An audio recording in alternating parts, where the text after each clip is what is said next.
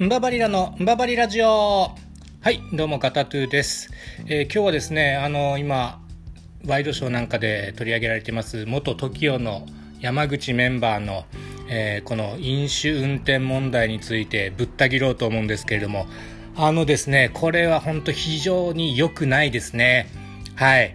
あの、何が良くないかっていうとですね、実はですね、あの、法律でお酒を飲んで運転しちゃいけないってなってるんですね。で、これをやってしまったというのは本当にね、良くないですね。非常に良くないです。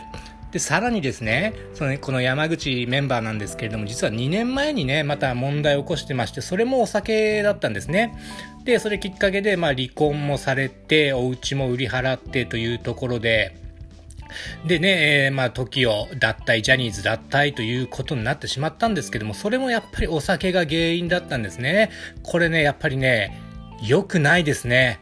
はい。その時記者会見でですね、えー、山口メンバーもうお酒は飲みませんと、えー、断酒宣言していたにもかかわらず飲んでしまっていたと。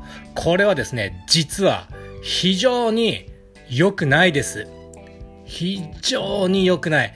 これはですね、こう飲んで飲むだけならまだしもですね、ね、それまで数々の問題を起こしていたわけですよ。で、今回挙句の果てにですね、飲酒運転ですよ。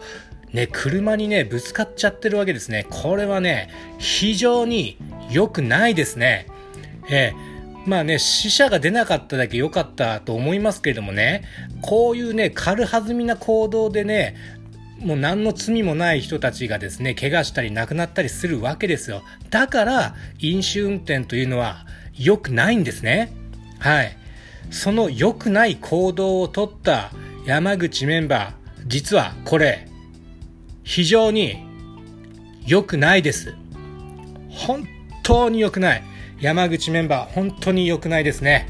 はい。ということで今回はですね、山口メンバーのお酒の問題についてぶった切ってみました。ということで今回短いですけれども以上です。はい。ご視聴ありがとうございました。ンババリアのンババリラジオをお送りしたのはガタトゥーでした。またお会いしましょう。